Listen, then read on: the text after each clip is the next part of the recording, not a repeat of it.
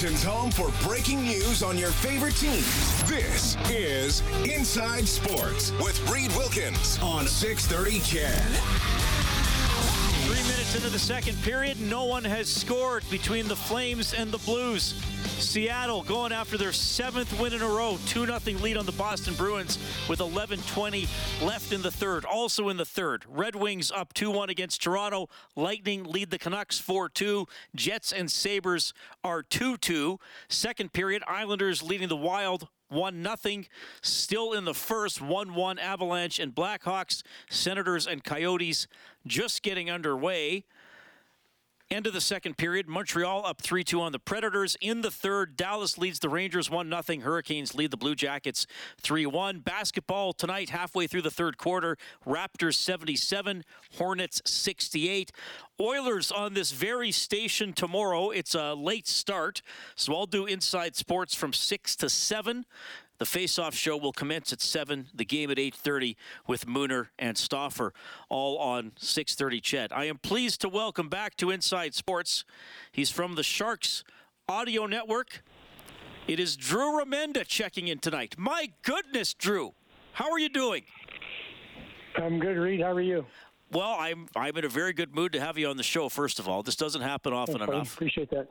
Uh, just had well, that's your choice. That's not mine. That's your choice. You know, I'm I'm pretty uh, I'm pretty famous guy uh, around these parts, so you can easily get a hold of me. You're my, you're my number. I, well, I'll try to bug you a little more often. It's always fun when we chat. and I just had I just had Mike Murphy on the show, who just retired. Ah. Uh, man, oh man, I got to try to bug him again. I, like I love hearing that behind the scenes because because I feel Drew. And I'll, I'll just quickly summarize something I said earlier, and, and I'll get your take on it. You may disagree with me. I often think the NHL uh, were a little more detailed in some of their explanations because sometimes there's a, a coach's challenge and you kind of as a media guy or a fan you watch it and say okay i think it's this and then the nhl puts out a statement and it says toronto challenged for goalie interference against montreal after video review it was determined there was goalie inter- like explain the like explain Right. the call right i don't know what do you think Oh, I think you're right. Um, and what what that does when you have a, a league give you the full explanation and not be not be um, um, opaque about it and make sure that they're giving you the absolute 100%. This is the reason we call it this way. Here's the video to show you. It's it's hard for any any fan to look at that league as being dis, deceitful. Because there are times when we all think, well, the NHL does this, the NHL hates my team, the NHL is doing this to my team, and we all go through that thinking. Some fan bases more than others, but it's always the NHL's got something against my team. Well, when you fully explain what's going on and you show the reasons why, without a doubt, that should that should clear things up for the fans, and that should make make that some of that the league's against me kind of attitude go away. But it's also it shows that the league is um, doing everything they can to inform the fans. The, the, one thing that I would like the league to do more of is when um, when a team comes to New York then bring those of the broadcasters in with the referees and with with whoever you want that's in the situation room and say, okay, this is the kind of stuff we've seen from your team uh, as broadcasters. This is the kind of things you're getting wrong. This is the kind of things we're getting right. You sit for an hour and a half with some members that can help you clear things up. That way, as broadcasters, we can give um, explanations to the fans that should be accurate according to what the league is calling and, and why rules are rules a certain way. And I think that would be benefit us a, a big time um, for broadcasters, a better broadcast because we, we are right on the rules, and for the fans, more informative. Yeah. Well, and just talking to Mike for a little less than half an hour, even some of the things he told me about the process and things they look at kind of made me think, oh, okay, I didn't realize that was exactly what they would look for or prioritize things. So, yeah, I, yeah. I, think you make a great I, suggestion. Like have have yeah have a day or show us an example or or, or yeah. video, like there's send us send us video of them talking. Send us something during the exactly. Yeah. Send us something. Send us something you know on a Zoom or or whatever we want to make it. So be clear with us so we can be clear with the fans. Yeah, that's a that's a great way to put it. Drew Remenda joining us tonight. Okay, we're getting ready for the Oilers and the Sharks. The first text message I got to the show today uh, was somebody who wanted to trade for Erik Karlsson, an Oilers fan. Uh, yeah. Okay. is yeah. he is he gonna is he gonna finish the year? Sorry, go ahead. So do you want to take all his salary? Well, that's what I said. Could be a bit of an obstacle. yeah, without a doubt. So is, the big question is, uh, is he going to finish the season right with yeah. the San Jose Sharks, or is he going to go somewhere?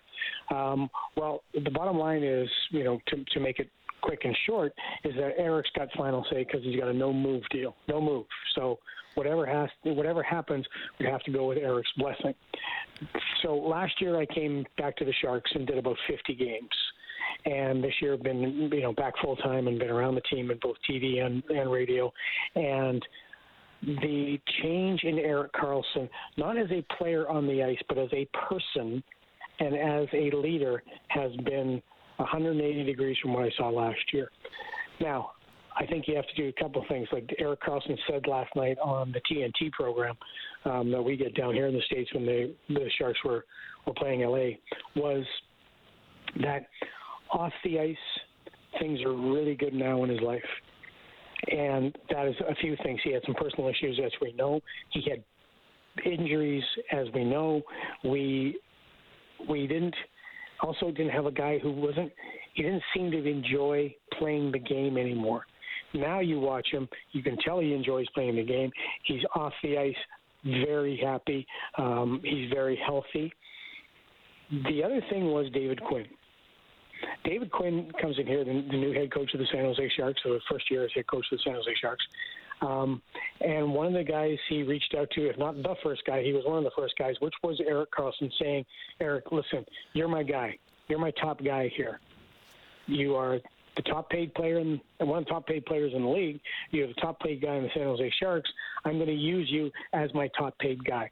But I need something from you, which is you need to be that guy all the time when you're around the team, you need to be not only on the ice but off the ice as well. You need to be my top guy. You need to be a leader on this team. I need leaders, and you've got to be that guy. He, he's the man now. And the one thing about Erik Karlsson that some people forget, and it's not that there was any animosity between the two, is that Brent Burns is no longer here. Mm-hmm. Brent Burns is an overpowering personality, quirky, funny, great to be around. Everybody loved Brent Burns. Erik Karlsson played second to that. Now Erik's the man because Brent Burns um, was traded to Carolina. That's made a difference in his attitude as well. Now that goes to, that's a long story about why is Erik playing so well. Doesn't answer your question of will he will he finish the season? I don't know. It will be totally up to Eric, but also um, for Mike Grier, Um, how how do you trade your guy that's made such a a big move right here? Now, there's some lots of contract things. Reed, I'm sorry I'm going on so long. No, but, this is good. But there's also Timo. Timo Meier is when he next when the season the next season rolls around, he's got to get qualified, and that qualifying number is going to be ten million dollars. It has to be. That's the way his contract is structured. Uh, and Timo's going to score another 30 goals this year, easy. So Mike's got some tough decisions to make. And one thing Hasso Plattner, the owner of the, of the San Jose Sharks, has said repeatedly and wants to send a message to the fans repeatedly is this isn't a rebuild. Now, you can argue that point all you want, but the line is, and the, the attitude is from ownership, that this isn't a rebuild. So, from the ownership point of view, how do you how do you trade Erik Karlsson and then tell the fans, no, no, we're not rebuilding?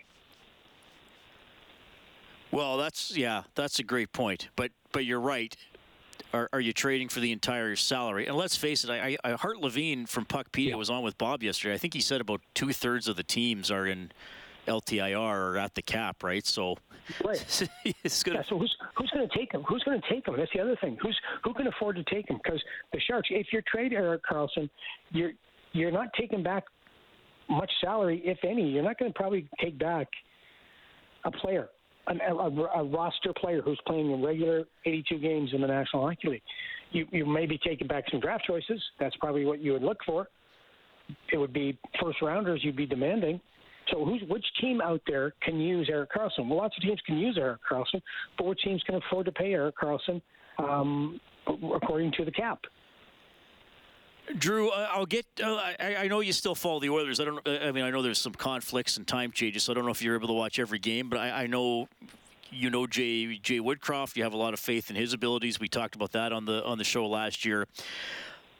Uh, Brownie and I talk a lot about they don't have quite enough beef on the back end. Uh, they certainly score enough, even with not a lot of depth scoring. They still score enough most nights. They can't keep the puck out of their out of their own net. That's kind of a priority for me as somebody who could stop a cycle or be a little mean on the back end. Mm-hmm. You're seeing it from a little further away. Um, what's going on with this team, and that they're, you know, again, good but not great, or maybe a little underwhelming to this point?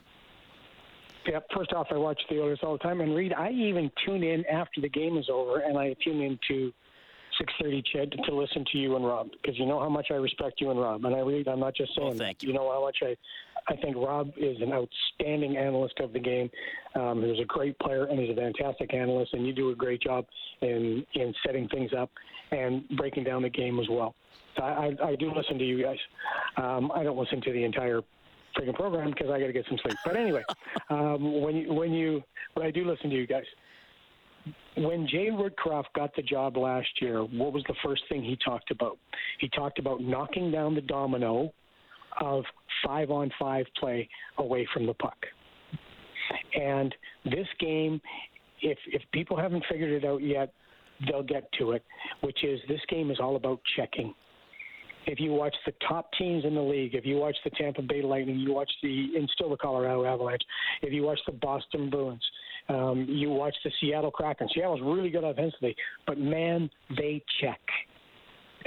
They they go after the player with without the puck with the puck. I mean, they track. It's it's all about tracking back. It's all about reloading. The new word for teams. It's all about um, making sure you got five men in every zone, contesting all your lines.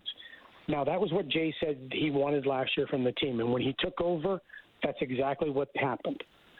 But it's hard sometimes as a coach to break those bad habits that the teams would have before they even got there. You get that one little um, initial bounce. Sometimes even with coaches who don't have very good teams, you get you, you get that dead cat bounce, as they say in politics. That after a after a debate or after a convention, all of a sudden the guys your your candidates numbers go up. Well, that's what happened last year. Now Jay's got to keep reminding him. Coaching is all about repetition, repetition, repetition, repetition. Keep working on the same things. The problem is, is that it's tough to coach consistency. And I don't know how you do. In fact, when I talk to Jay tomorrow, I'm going to ask him, how do you coach consistency? But you have to keep repeating the same things over and over again. You don't get a lot of practice time anymore in the in the NHL, so you have to reinforce through video. And when you look at the way that the Oilers have been playing, they do get loose in their zone. They do make some interesting choices in their zone. I don't think they they cheat offensively, but what happens with them is they turn the puck over. Now you're going to have turnovers in a game, sure you are, because it happens. that's the game. But more than turnovers, it's giveaways. You know, they give the puck away at the wrong time in the offensive zone. I think they can be better along the boards. I think you and Rob are right when you talk about um, being being harder in their own zone. And by the way, nobody said you had to play defense in your own zone.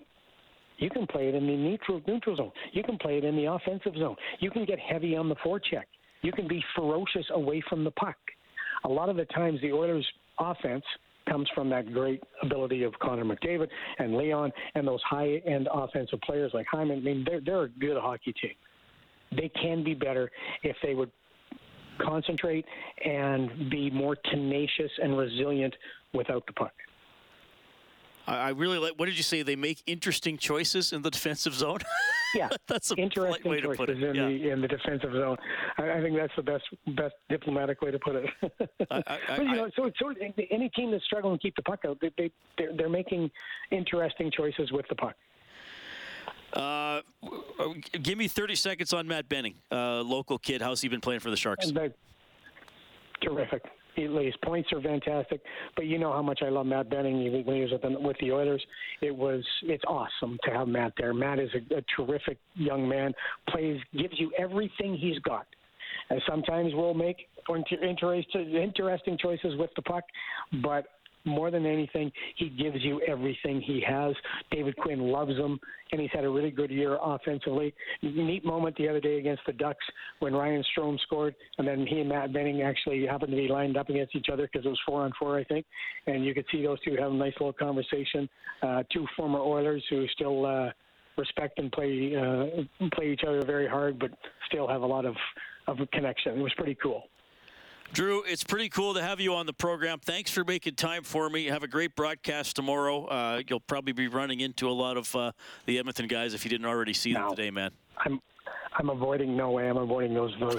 You're, you're the only guy I want to talk to from the broadcast. I'm avoiding those divas. Oh, how kind of you! That's that awesome. high end, high price talent. Thanks, Drew. okay, buddy. Good talking to you, man. That is Drew Remenda from the Sharks Audio Network.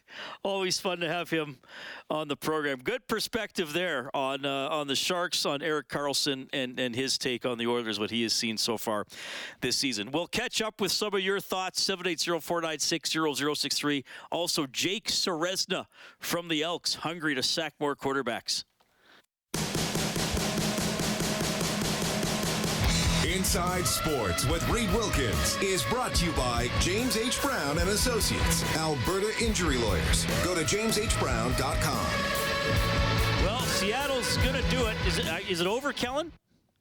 Uh, we're in the last minute. Uh, well, now it's over. Oh, so it's Seattle officially wins. done. That's it. Free nothing. Seven in a row. Seattle over Boston, three nothing. First regulation loss at home this season for the Boston Bruins. Kraken just on an incredible run here. Six and a half minutes left in the second period in saint mm-hmm. Louis. No score.